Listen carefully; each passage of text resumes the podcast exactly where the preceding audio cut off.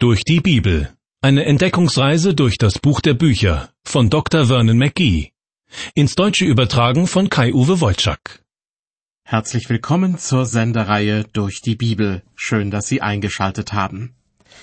Zurzeit begleiten wir das Volk Israel auf seinem Weg von Ägypten zurück nach Kanaan. 430 Jahre zuvor waren sie freiwillig nach Ägypten gekommen, um einer Hungersnot zu entgehen. Doch mit der Zeit wurden sie dort mehr und mehr wie Sklaven behandelt. Der amtierende Pharao gab ihnen keine Erlaubnis, das Land zu verlassen, denn für ihn waren sie billige Arbeitskräfte. Aber mit Gottes Hilfe ist es den Israeliten dann doch gelungen, die Rückreise nach Kanaan anzutreten. Ein Blick auf die Landkarte zeigt, der kürzeste Weg dorthin führt eigentlich an der Mittelmeerküste entlang. Doch Gott möchte sein Volk davor bewahren, den Philistern ins Gehege zu kommen. Und so lässt er sie den längeren Weg durch die Wüste nehmen.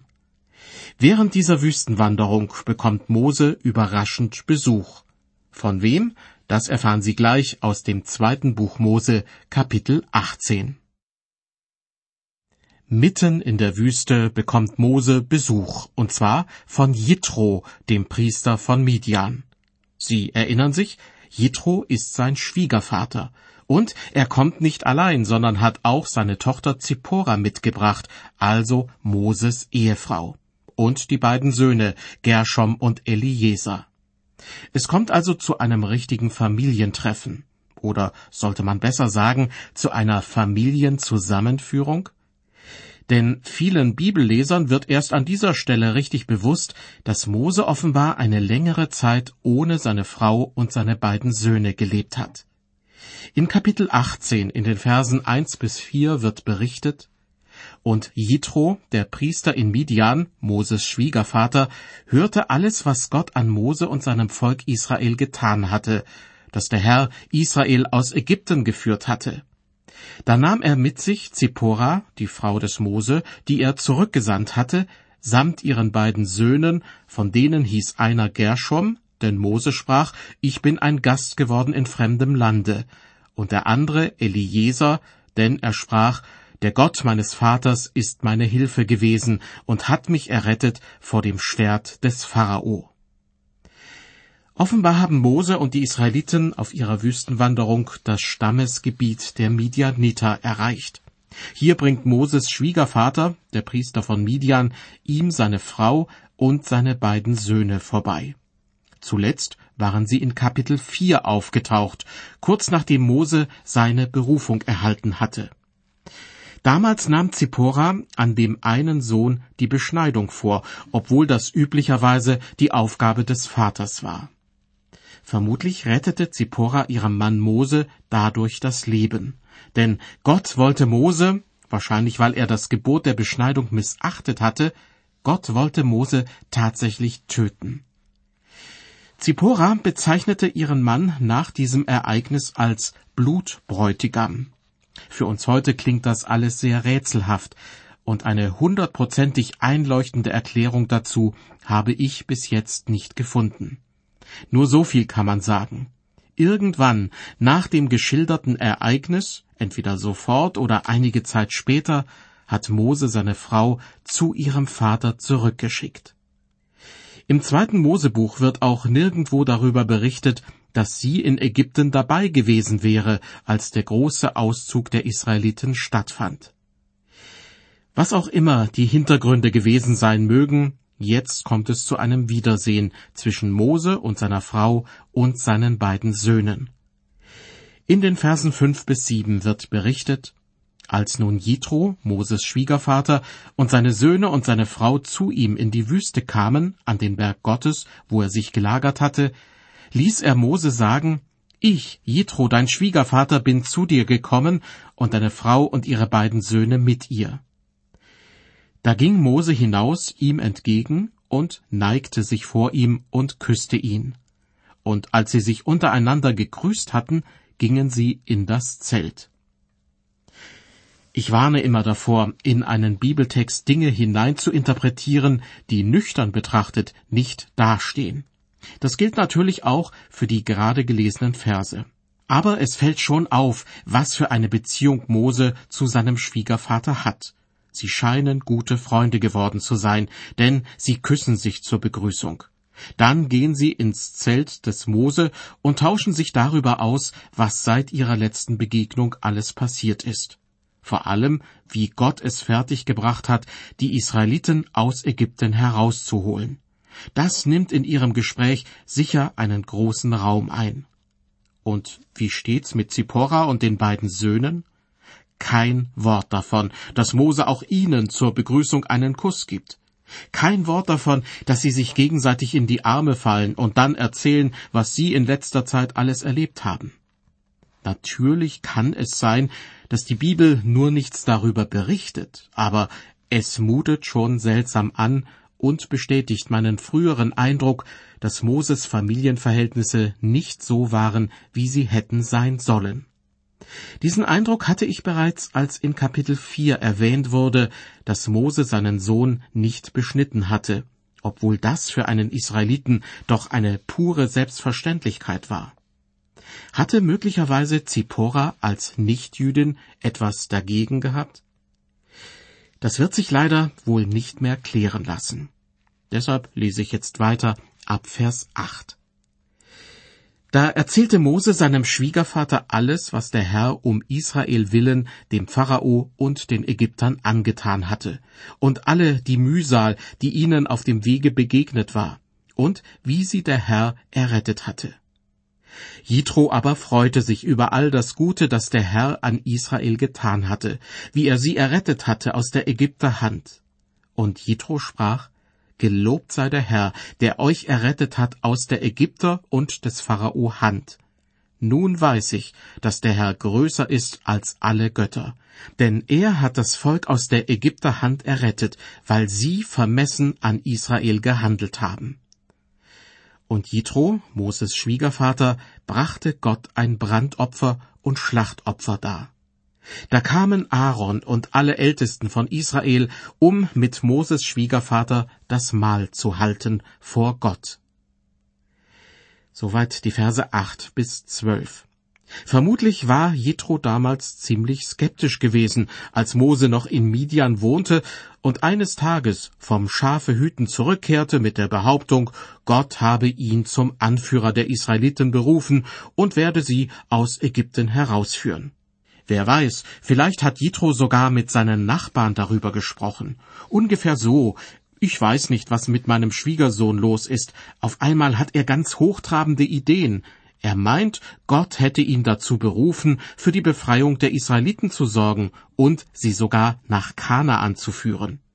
Ich kann mir einfach nicht vorstellen, dass der Gott, dem er dient, das tatsächlich tun kann. Nun, Gott hat es getan. Und das bringt nun Jitro offenbar dazu, Gott kennenzulernen und ihm Vertrauen zu schenken. Sonst würde er doch niemals auf die Idee kommen, dem Gott der Israeliten Opfer darzubringen. Zwischen Mose und seinem Schwiegervater Jitro herrscht also großes Einvernehmen. Sie mögen sich, sie vertrauen sich, und anscheinend ist Jitro auch gewillt, den Gott Israels anzuerkennen. Kein Wunder, dass Mose mit Wohlwollen auf das eingeht, was Jitro ihm nun vorschlagen wird. Denn ohne Zweifel meint Jitro es gut mit ihm. Ich lese die Verse 13 bis 18. Am andern Morgen setzte sich Mose, um dem Volk Recht zu sprechen.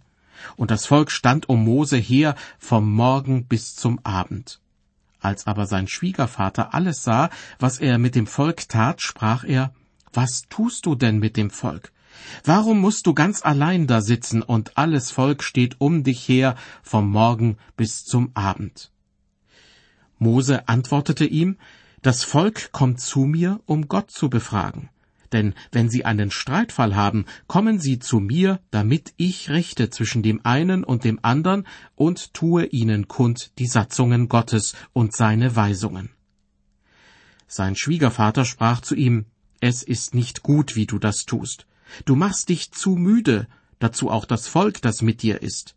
Das Geschäft ist dir zu schwer, du kannst es allein nicht ausrichten.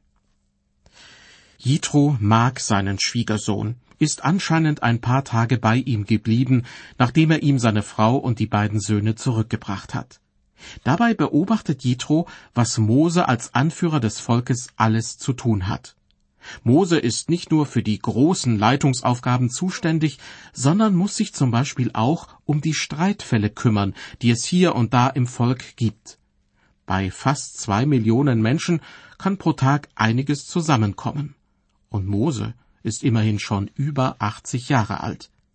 Deshalb hat Jethro absolut recht, als er zu Mose sagt, du machst dich zu müde, dazu auch das Volk, das mit dir ist. Das Geschäft ist dir zu schwer, du kannst es allein nicht ausrichten.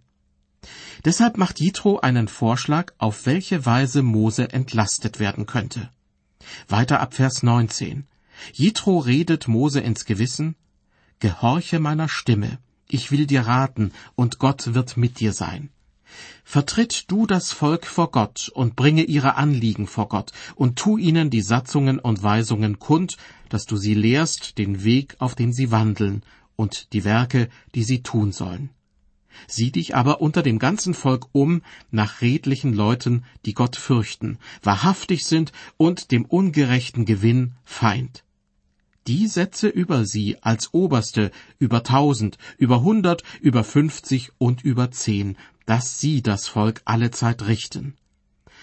Nur wenn es eine größere Sache ist, sollen sie diese vor dich bringen, alle geringeren Sachen aber sollen sie selber richten. So mach dir's leichter und lass sie mit dir tragen. Wirst du das tun, so kannst du ausrichten, was dir Gott gebietet, und dies ganze Volk kann mit Frieden an seinen Ort kommen. Mose gehorchte dem Wort seines Schwiegervaters und tat alles, was er sagte, und erwählte redliche Leute aus ganz Israel und machte sie zu Häuptern über das Volk, zu Obersten über tausend, über hundert, über fünfzig und über zehn, dass sie das Volk allezeit richteten, die schwereren Sachen vor Mose brächten und die kleineren Sachen selber richteten. Und Mose ließ seinen Schwiegervater wieder in sein Land ziehen. Soweit die Verse 19 bis 27. Mose folgt also dem Vorschlag seines Schwiegervaters, denn alles scheint gut durchdacht zu sein. Noch heute wird Gemeindeleitern und Firmenchefs gesagt, Du kannst nicht alles alleine machen. Du musst Verantwortung übertragen und Aufgaben delegieren. Nur dann hast du den Kopf frei, um die nötigen Entscheidungen zu treffen und genügend Zeit, um wirklich Wichtiges selbst zu erledigen. Bestimmt hat auch Mose schnell gemerkt, wie wohltuend es sein kann, bestimmte Aufgaben an andere Leute abzugeben. Kann sein, dass er regelrecht aufatmete. Und die Menschen, die sonst stundenlang auf seinen Rat warten mussten, konnten sich nun schnell und unkompliziert an eine Vertrauensperson wenden, die sie vielleicht sogar schon lange persönlich kannten. Dennoch hat die ganze Sache einen entscheidenden Haken. Sie entspricht nicht dem Willen Gottes. Gott hat Mose zum Anführer des Volkes berufen. Irgendwelche Posten für Manager, Abteilungsleiter und ihre Stellvertreter waren nicht vorgesehen. Zwar lässt Gott es zu, dass Mose den Ratschlag seines Schwiegervaters in die Tat umsetzt, aber hätte Gott es von Anfang an so gewollt, dann hätte er es auch selbst veranlasst. Wenn man sich den soeben gelesenen Bibeltext ein bisschen näher anschaut, so kann man schon erahnen, dass Jitros Rechnung nicht aufgehen wird. Ja, sein Vorschlag wird in der Zukunft einiges Unheil anrichten und die besondere Beziehung zwischen Gott und Mose sowie zwischen Gott und dem Volk Israel untergraben. Warum? Erstens, wie schon gesagt, weil Gott niemals die Anweisung gegeben hat, Moses Aufgaben auf zahlreiche Schultern zu verteilen. Im Grunde werden durch diese Arbeitsteilung die Kompetenz und die Fürsorglichkeit Gottes in Frage gestellt. Überspitzt formuliert, hält Jitro den Gott Israels für einen unbarmherzigen Menschenschinder, der keine Rücksicht auf den alten Mose nimmt? Oder hält Jitro den Gott Israels womöglich gar für unfähig, organisatorische Entscheidungen zu treffen? Manch einer mag diese Überlegungen für übertrieben halten. Ich habe sie ja auch absichtlich überspitzt, um deutlich zu machen, worum es geht. Allerdings gebe ich gern zu, dass man auch geradezu andersherum argumentieren könnte, nämlich dahingehend, dass Jitro von Gott inspiriert worden sein könnte, seine Vorschläge zu machen, um Mose das Leben zu erleichtern. Doch das halte ich für ausgeschlossen, wenn ich auf die noch folgenden Jahre blicke, in denen die Israeliten von einer Vielzahl von Richtern geleitet werden. Dazu später mehr. Ein zweiter Grund, warum ich der Meinung bin, dass Jitros Vorschlag kein guter Vorschlag ist. Bisher hat Gott immer direkt mit Mose gesprochen, ohne weitere Personen mit einzubeziehen. Gott persönlich hat Mose für die große Aufgabe vorbereitet, Israel zu befreien. Er hat Mose mit der notwendigen Autorität ausgestattet, um im Namen Gottes vor den ägyptischen Pharao, aber beispielsweise auch vor die murrenden Israeliten zu treten. Dieses unmittelbare Verhältnis zwischen Gott und Mose einerseits und zwischen Mose und dem Volk andererseits gerät in Gefahr, wenn nun ein riesiges Richtergremium dazwischen geschaltet wird. Menschen, die heutzutage in einem großen Betrieb arbeiten, sind selbstverständlich oft froh darüber, wenn es an ihrem Arbeitsplatz eine gewisse Hierarchie gibt. Für sie gäbe es kaum etwas Schlimmeres, als bei auftretenden Problemen gleich beim Vorstandsvorsitzenden auftauchen zu müssen. Aber wenn es um den Kontakt zu Gott geht, dann sind solche Zwischenhierarchien völlig unangebracht. Das berühmteste Gebet der Christenheit stammt von Jesus, und er gibt den Christen eine Anleitung dafür, wie sie sich unmittelbar an ihren himmlischen Vater wenden können nämlich indem sie zum Beispiel beten, Vater unser im Himmel. Manche Menschen scheuen sich davor, so unmittelbar mit Gott in Kontakt zu treten. Manche sind auch so erzogen worden. Sie nutzen die Mitgliedschaft in einer Kirche, den Dienst eines Pfarrers oder auch bestimmte kirchliche Zeremonien, um Gott auf Distanz zu halten. Gott auf Distanz halten, Genau das passiert ein Stück weit auch, als Mose den Vorschlag seines Schwiegervaters Jethro in die Tat umsetzt. Und schließlich noch ein dritter Punkt, warum ich der Meinung bin, dass Jethros Vorschlag kein guter Vorschlag ist.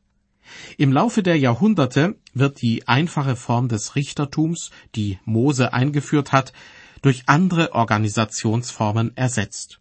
Jahrhunderte später wird daraus der Sanhedrin, der Hohe Rat der Juden, der rund 1500 Jahre nach Mose eines Abends zusammenkommt, um den Tod Jesu zu beschließen. Dafür kann man natürlich weder Jitro noch Mose verantwortlich machen, aber diese einfache Form des Richtertums, die von ihnen eingeführt wird, schafft aus meiner Sicht den Grundstein für diese verhängnisvolle Entwicklung. Ich möchte an dieser Stelle allerdings ausdrücklich davor warnen, das, was ich über den Vorschlag Jitros gesagt habe, zu verallgemeinern. Ich halte seinen Vorschlag deshalb für falsch, weil Gott allein Mose zum Anführer des Volkes gemacht hat. Helfer, die Mose bei der Rechtsprechung helfen, waren von Gott nicht vorgesehen. Sie haben letztlich die Distanz zwischen Gott und dem Vater vergrößert. Für die christliche Gemeinde oder für die Organisation eines Wirtschaftsunternehmens kann dagegen genau das Gegenteil richtig sein. Die Übertragung von Verantwortung und das Delegieren von Aufgaben kann leitende Mitarbeiter davor bewahren, völlig auszubrennen. Ausschlaggebend ist, danach zu fragen, was Gott im konkreten Fall will. Bei Jitro habe ich den Eindruck, dass er in guter Absicht das vorgeschlagen hat, was ihm vernünftig erschien. Aber mit der menschlichen Vernunft und der menschlichen Weisheit ist es ja so eine Sache. Paulus schreibt im ersten Korintherbrief, Niemand betrüge sich selbst. Wer unter euch meint, weise zu sein in dieser Welt, der werde ein Narr, dass er weise werde. Denn die Weisheit dieser Welt ist Torheit bei Gott. Und ebenfalls im ersten Korintherbrief gibt Paulus zu bedenken, mein Wort und meine Predigt geschahen nicht mit überredenden Worten menschlicher Weisheit, sondern in Erweisung des Geistes und der Kraft, damit euer Glaube nicht stehe auf Menschenweisheit, sondern auf Gottes Kraft. Das heißt, Wir brauchen nicht schlau zu sein und auf intellektuelle Weise auf Menschen zuzugehen, um sie für Christus zu gewinnen. Vielmehr brauchen wir Gottes Weisheit und seine Kraft. Wir erreichen nun im zweiten Buch Mose das neunzehnte Kapitel. Bis einschließlich Kapitel 24 dreht sich nun alles um das Gesetz. Das hebräische Wort für Gesetz lautet Torah, und man kann es auch mit Belehrung oder Weisung übersetzen. Das trifft die Sache eigentlich sogar besser, denn nur ein Teil der Tora besteht aus Gesetzen im klassischen Sinn. In den beiden ersten Versen von Kapitel 19 wird berichtet, am ersten Tag des dritten Monats nach dem Auszug der Israeliten aus Ägyptenland, genau auf den Tag, kamen sie in die Wüste Sinai denn sie waren ausgezogen von Rephidim und kamen in die Wüste Sinai und lagerten sich dort in der Wüste gegenüber dem Berge. Die Israeliten sind am Berg Sinai angekommen, an dem Ort, an dem sie das Gesetz erhalten sollen. Ein schicksalsträchtiger Ort, denn bisher haben sie Gottes Führung erlebt, ohne selbst irgendeine Verpflichtung eingehen zu müssen. Aus lauter Gnade hat Gott sie aus Ägypten befreit und aus lauter Gnade hat er sie bis hierher durch die lebensfeindliche Wüste geführt. Doch nun werden sie vor die Entscheidung gestellt, ob sie tatsächlich Gottes Volk sein und seine Gesetze beachten wollen. Gott erwartet von ihnen eine klare Antwort. In den Versen drei und vier ist zu lesen, und Mose stieg hinauf zu Gott, und der Herr rief ihm vom Berge zu und sprach, so sollst du sagen zu dem Hause Jakob und den Israeliten verkündigen, ihr habt gesehen, was ich mit den Ägyptern getan habe und wie ich euch getragen habe auf Adlerflügeln und euch zu mir gebracht. Diese Reise auf Adlerflügeln, so sehe ich es, war eine Reise, die auf Gottes Gnade beruhte. Gott hat die Israeliten aus Ägypten befreit, weil er ihre Not gesehen hat und er hat sie durch die Wüste geführt und für die nötigen Lebensmittel gesorgt, weil er ihnen Gutes tun wollte. Die Israeliten haben das alles nur einfach in Empfang genommen. Doch nun in Vers 5 nennt Gott erstmals gewisse Bedingungen. Da heißt es, Werdet ihr nun meiner Stimme gehorchen und meinen Bund halten, so sollt ihr mein Eigentum sein vor allen Völkern, denn die ganze Erde ist mein. Hier geht es nun um Gehorsam und um einen Bund, den Gott mit den Israeliten schließen will, sobald er ihnen sein Gesetz übergeben hat. Manche Theologen sind sogar der Meinung, dass Gott die Israeliten vor die Wahl stellt. Entweder können sie wie bisher, seit sie Ägypten verlassen haben, unter Gottes Gnade leben, oder sich dem Gesetz unterwerfen. Wie es auch sei, ob die Israeliten eine Wahlfreiheit hatten oder ob Gott sie nur fragen wollte, ob sie sein Gesetz einhalten wollen. Die Israeliten treffen einmütig die Entscheidung. Jawohl, wir wollen dein Volk sein. Zu den Gesetzen, die Mose von Gott bekommt, gehören auch die zehn Gebote. Ja, man könnte sagen, sie sind das Kernstück von Gottes Gesetz. Hinzu kommen aber viele Regelungen und Vorschriften, die auf das Volk Israel direkt zugeschnitten sind. Ja, teilweise auf die besondere Situation während ihrer Wüstenwanderung. In der nächsten Sendung aus der Reihe Durch die Bibel geht es aber erst einmal um die feierliche Zurüstung des Volkes, bevor Gott sein Gesetz an Mose und damit auch an das Volk Israel übergibt. Ihnen ein herzliches Dankeschön fürs Zuhören. Gottes Segen mit Ihnen.